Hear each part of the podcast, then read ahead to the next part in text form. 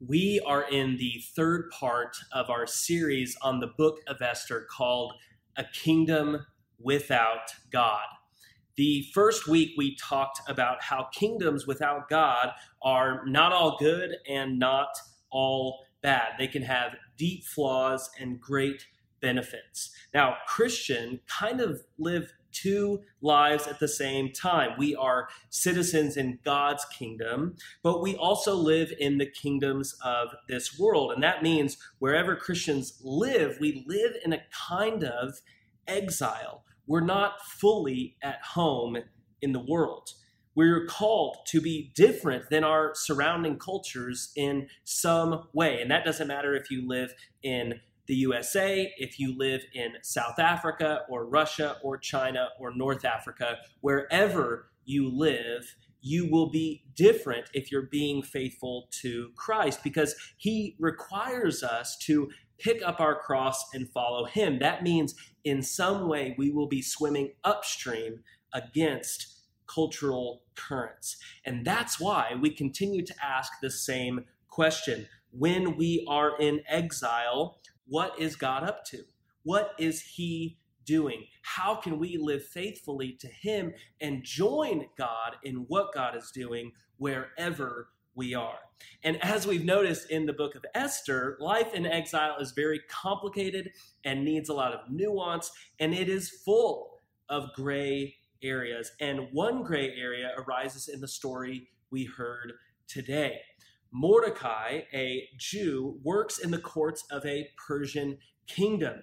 And there is an obligation for all of the court servants at the command of the king to bow down and honor a man named Haman. He is higher up on the food chain. And so everybody else must pay him high esteem. But we are told in the second verse of chapter 3 that Mordecai would not kneel down, or pay him honor. We are not told why. Maybe it's the case that Mordecai took this to be an act of undue honor, which he thought was some sort of betrayal of his allegiance to God. Perhaps he knows that Haman is a social climber and a power hungry crook, so he won't kneel for such a dishonorable man. Maybe Mordecai would kneel to someone in greater authority, but he just doesn't like Haman. The author doesn't tell us. All we know is that Mordecai is willing to disobey the command of the king over this issue. And every other servant around Mordecai is pressuring him to do this, but he won't. So what do they do? They rat him out to Haman. Now, remember, this is how a kingdom without God operates with suspicion and distrust and betrayal. Then we read, after they rat Mordecai out, we read Haman's response to Mordecai's so called disrespect. When Haman saw that Mordecai would not kneel down or pay him honor, he was enraged. Having learned who Mordecai's people were, he scorned the idea of killing only Mordecai. Haman looked for a way to destroy all of Mordecai's people, the Jews, throughout the whole kingdom of Xerxes. Now, when I read those two verses this week, I cannot think of more pertinent Bible verses for our culture today because we are seeing all of the layers of evil that can pile up in a kingdom without God. If we care to look at this story, we will see evil in all of its manifestations. First, we see individual hate, rooted in a bad experience between two men. We see a man named Haman who loves attention and favor more than anything else. And when one other man refuses to give him this honor, he doesn't brush it off. He doesn't think, at least I have the king's favor. He hates Mordecai.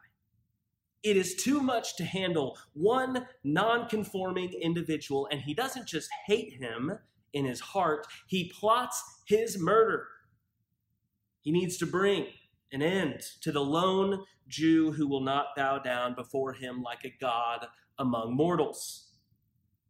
But the evil doesn't stop there. We don't see just individual hate, we see generalized prejudice.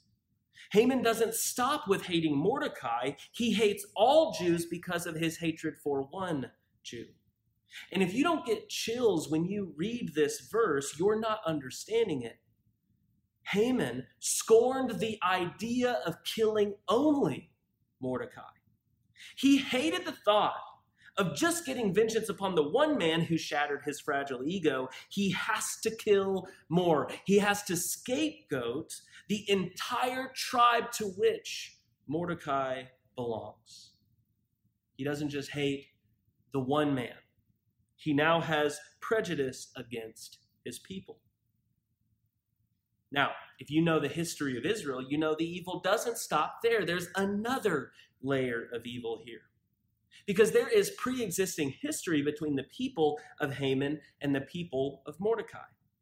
We're told by the author of this book that Mordecai comes from the tribe of Benjamin, and that is not a random detail. The tribe of Benjamin gave Israel its first ruler named King Saul. And King Saul had enemies named the Amalekites, who hated and persecuted the Israelites. In one battle in particular, God tells Saul that he's going to punish the Amalekites, and he commands Saul to totally destroy them. Saul disobeys that command and takes a bunch of the property. He plunders the nation of, of the Amalekites for its goods. And then Saul takes captive the Amalekite king who is named Agag. We are told in the story of Esther, centuries and centuries later, that Haman is an Agagite. In other words, Haman is a descendant of the Amalekites who hates the Israelites, and Mordecai is a descendant of the Israelites who were persecuted by the Amalekites. The conflict between two of their ancestors is now replaying itself out between these two men. They have a bitter history, they have been in fights before. This conflict is not new. It's not just personal, it's historical. And so, guess what Haman is thinking with his plan? He is not just taking out his anger on a group, he's trying to get vengeance. He thinks, you know what I'm going to do? I'm going to destroy all of the Israelites just like they tried to destroy my people. I will destroy them. And so he gets out lots, which was an ancient version of drawing straws, and he casts these lots. He wants to decide when will his order to kill all the Jews take place. And he decides that he wants the Jews to die approximately one year later. Now, look, if Haman was a nobody with no influence and no power, the story might end here might not have as big of an impact. Maybe he would have just killed Mordecai alone. But with his power and with his position and with his influence, he does more. Much more. Because he has the ear of the most powerful man in Persia. And so he gets the king's audience and he tells the king his idea. And you need to listen to all of the vague and dehumanizing language he uses about the Jews. He says, King Xerxes, there is a certain kind of people who keep themselves separate, who have different customs than us, and who disobey the king. It is not in the king's best interest to tolerate them. Then Haman says, You need to issue a decree to destroy the Jews. And so Haman mentions on a totally unrelated note, by the way, I'm thinking about making a massive donation to the king. This is a not so subtle bribe to do Haman's bidding. And so we're told in verse 13 that the, the king agrees to this decision. And so dispatches were sent by couriers to all the provinces, provinces with the order to destroy, kill, and annihilate all of the Jews. If it wasn't clear, no one's making it out alive. Destroy, kill, and annihilate all the Jews, young and old, women and children, on a single day, the 13th day of the 12th month, the month of Adar, and to plunder their goods. You see that last detail? You see what Haman is doing? Saul plundered the Amalekites, my people. So now Haman thinks, well, I'm going to kill all the Jews and I'm going to take their stuff. The sins of Saul are now being avenged by a man in power centuries later. Now, I said that I find this chapter very pertinent to our situation and in our church today. And I say that because I think the Bible has the greatest understanding of how evil actually works. And the basic idea is that evil works at different levels. Evil has layers that pile on top of each other. The Bible shows a spiritual layer of evil, often using words and terms like Satan and demons. The Bible shows a historical layer of evil. We hear about sons and daughters following after the ways of their fathers. The Bible shows an institutional layer of evil what John's gospel might call the world, or what Paul refers to as rulers and principalities and powers. These are structures and systems of power that perpetuate injustice.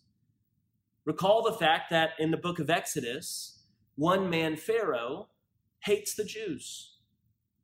But it is, it is his Egyptian policy to call all baby Jewish boys to death.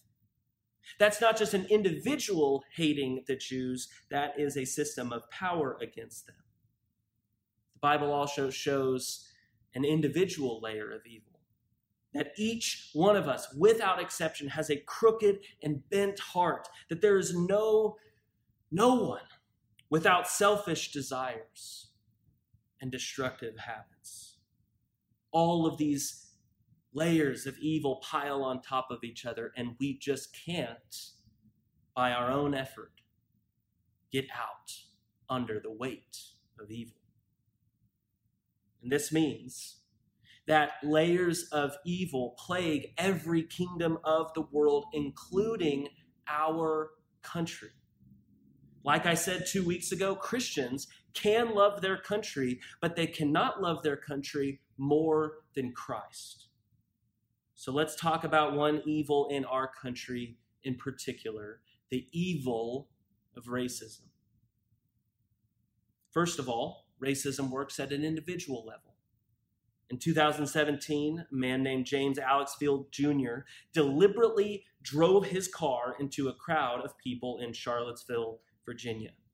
He killed a woman named Heather Heyer and injured 28 other protesters we can say without any hesitation at all that this evil of racism takes form in the hearts and minds and actions of individuals who hate other individuals. But he wasn't there for no reason in particular. He was there because of a Unite the Right rally. At that rally, men were holding flags with Nazi swastikas and a protest formed against that rally. So James Fields decided to drive his car into that protest. He didn't just hate an individual, he is part of a group which hates the group of Black Americans. And as much as we would like to think that these groups do not exist, they do. White supremacist groups are alive and well in our country today.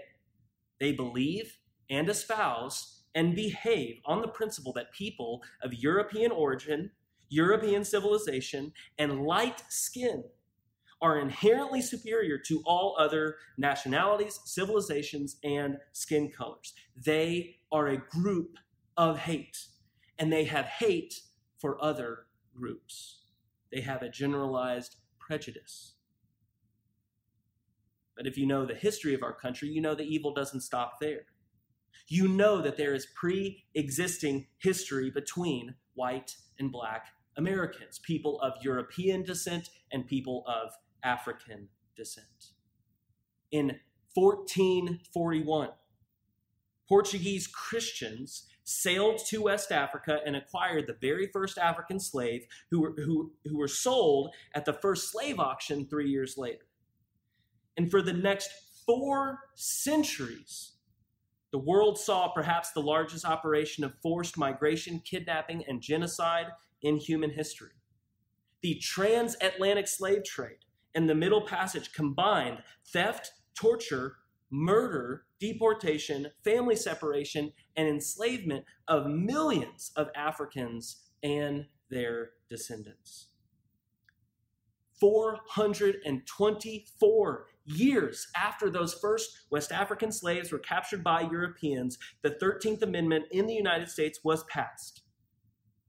But that does not mean, just because of the abolition of slavery, that racism came to an end. Because after the abolition of slavery, a series of Jim Crow laws and Supreme Court cases and terrorism by the KKK made life a living nightmare for freed black Americans in the South. 100 years after that, a series of civil rights acts were passed in the 1960s. That still did not mark the end of all racism. So the question is after that brief history, do we think that a mere six decades after the 1960s, that we can simply undo all of the historical wrongs done to black men, women, and children for centuries? Now, I know that the analogy between Haman and Mordecai is an imperfect comparison to what we're dealing with in the U.S. But we can glean at least one truth from their story. Time does not heal all wounds. We cannot just assume that historical wrongs in the past will simply fade away over the years. The oppressed remember what is done to them and their ancestors, and they will cry out to a God who listens and will liberate. Now we know that evil doesn't just stop there. Racism can also work at an institutional level. And I want to be as clear as possible with a term like institutional racism. I do not believe that it is always obvious or clear. Now, some institutional racism is obvious. Black slaves were by law counted as three fifths of a person, which is an obvious and overt diminishment of the worth of people made in the image of God. But other, other racism is very subtle, just like many of our sins are subtle. It is true in America today that African Americans are more likely than white Americans to be arrested. And once they are arrested, they are more likely to be convicted. And once convicted, they are more likely to experience lengthy prison sentences. Now, there is no law on the books that tells judges if someone is black, be harsher with them. But even though we can believe that many or most judges intend to be fair. We can see injustice in the treatment of Black Americans. That is the whole point of institutional racism. If an institution is failing a people group because of their skin color, we have to ask why are these inconsistencies happening, especially when they are unintentional? A law in America might not be as clear as Haman's edict to destroy the Jews, but a law in America may still be dangerous and destructive to Black Americans. That's what institutional racism is all about. But there's a fifth layer of evil that we haven't talked about yet the fact that racism works at a spiritual Michelle Alexander, the author of The New Jim Crow, was interviewed by a Catholic priest named Father Bryan Massingale. Alexander makes the argument in her book that after the civil rights movement, the black community was crippled and unjustly discriminated against by our justice system. And she has worked for years against the unjust mass incarceration of black Americans. But this priest had an interview with Alexander, and he found out that even though she is a lawyer by profession and training, she left her, her law practice to teach in a seminary. The priest asked why she would leave this very prestigious occupation to pursue religion and faith. And she responded that she came to realize that while legal strategies and policy changes are essential tools, they are insufficient for dealing with the scourge of racism. She said, the problems facing our nation can only be resolved by going where the law and social analysis cannot take us. In other words, racism goes deeper than just politics and deeper than just economics and deeper than our society. Racism is a spiritual wound, a spiritual evil, and a spiritual cancer. Spiritual evils cannot be solved by all of the right policy decisions. And that's why this sermon is all about where we put our hope. We cannot put hope in merely worldly solutions. We have worldly problems, and one of them in our country is racism, and it works at many different levels. And as Jeremiah the prophet says, we should seek the welfare, the flourishing of our city and our nation and our world. We need to seek economic responses to poverty and political and social responses to the evil of racism, but we cannot put our hope in merely worldly solutions. Our hope is in Jesus Christ. He is a man who told the, the political official who killed him without cause, My kingdom is not of this world. We must put our hope in Him. Christians have long prayed a prayer. It's just one word long Maranatha. It means, Come, Lord. It is asking our Lord Jesus Christ to come back to us. We have always prayed for him to come back. And one of the reasons why we've prayed for that is because we do not believe evil will come to an end until Christ returns. Mere human effort will not end evil in our midst. Mere human effort will not end racism in our midst. If we could have solved all of our problems, Jesus would not have had to come the first time around. So, because we can't solve all our problems, Jesus will have to come back a second time. He is our only hope. We put our hope in him because he came before and he will come again and he will end every single kind of evil. That's why we don't put our hope in mere worldly solutions. We put our hope in Christ who will come again. And that's why we pray, Maranatha.